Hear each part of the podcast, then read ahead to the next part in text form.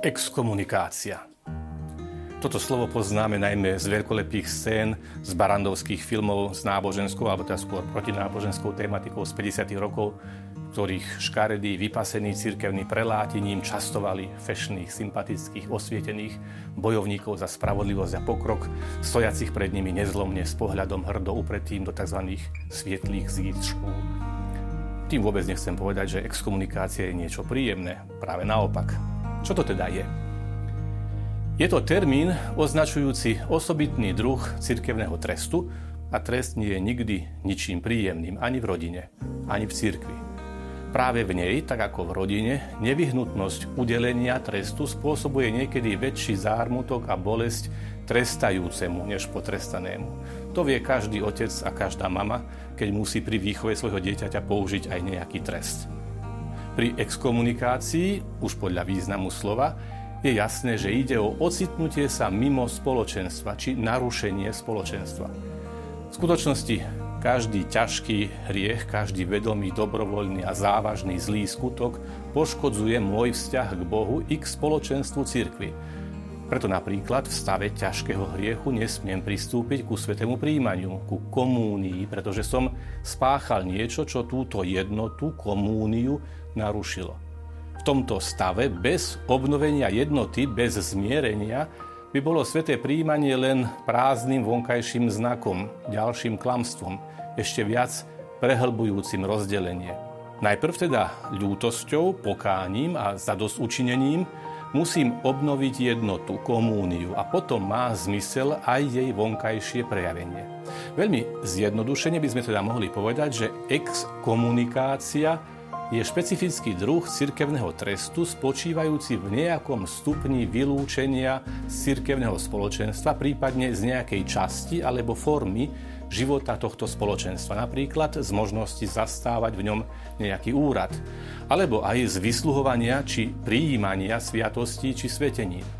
Cirkev je organizovaným spoločenstvom a ako každé ľudské spoločenstvo môže a musí mať ustanovené kritériá, podľa ktorých sa jeho člen má správať a v prípade závažného verejného nezachovávania pravidel musí rátať aj s nejakou sankciou.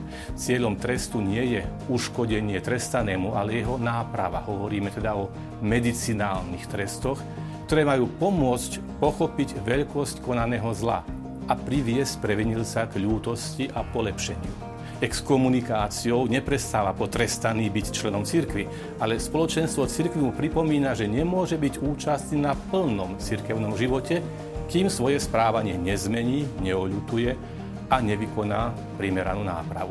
Môžeme použiť prirovnanie zo športu, napríklad hokeja. Aj ten má svoje pravidlá. Hráča, ktorý ich poruší, rozhodca vylúči a pošle na trestnú lavicu. Za hrubý faul môže hráč dostať aj osobný trest, ba aj vylúčenie do konca zápasu. Vo výnimočných prípadoch môže dokonca byť postavený pred disciplinárnu komisiu, ktorá mu môže vymerať ešte nejaký osobitný trest, ba aj pozastaviť hráčskú činnosť. Má z toho rozhodca radosť? Vôbec nie.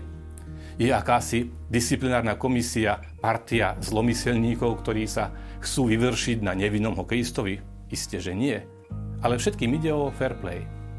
Hokejové pravidlá poznajú 52 druhov prípadov, po ktorých nasleduje trest. V porovnaní s tým je cirkevné právo a počet skutkov prinášajúcich možnosť exkomunikácie oveľa, oveľa skromnejšie. Okrem toho, na rozdiel od svetského práva, kde platí pravidlo, že neznalosť zákona neospravedlňuje, v cirkevnom práve platí presne opačné pravidlo. Cirkevný trest môže byť udelený len tomu, alebo môže do neho upadnúť len ten, kto vie, že daný zlý skutok má za následok udelenie cirkevného trestu. Na udelenie takéhoto trestu, ale aj na jeho následné odpustenie existujú v cirkevnom práve presné pravidlá. Takéto tresty sa neudeľujú ako si ľahko vážne, ale ako dôsledok jasnej viny, chýbajúcej kajúcnosti a po prevedení riadneho právneho procesu. V rímskokatolíckom cirkevnom práve, na rozdiel napríklad aj od východného práva, existuje aj výnimka, umožňujúca exkomunikáciu aj bez právneho procesu ako automatický následok spáchania niektorých veľmi závažných hriechov.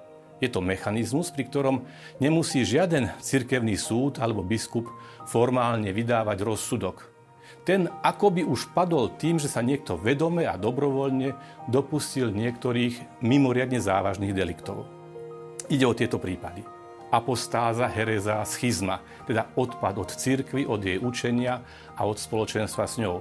V tomto prípade je vlastne už prítomný úmysel byť mimo cirkvy alebo odmietnúť jej učenie. Ďalšie vopred vynesené automatické exkomunikácie sa týkajú týchto situácií. Znesvetenie sviatosti oltárnej. Fyzický útok na osobu pápeža. Ďalšie dva prípady majú ochraňovať posvetnosť svetej spovede a preto by bol automaticky exkomunikovaný kňaz, ktorý by rozrešil svojho komplica, spoločníka hriechu proti šiestému prikázaniu. Alebo ktorý by porušil spovedné tajomstvo.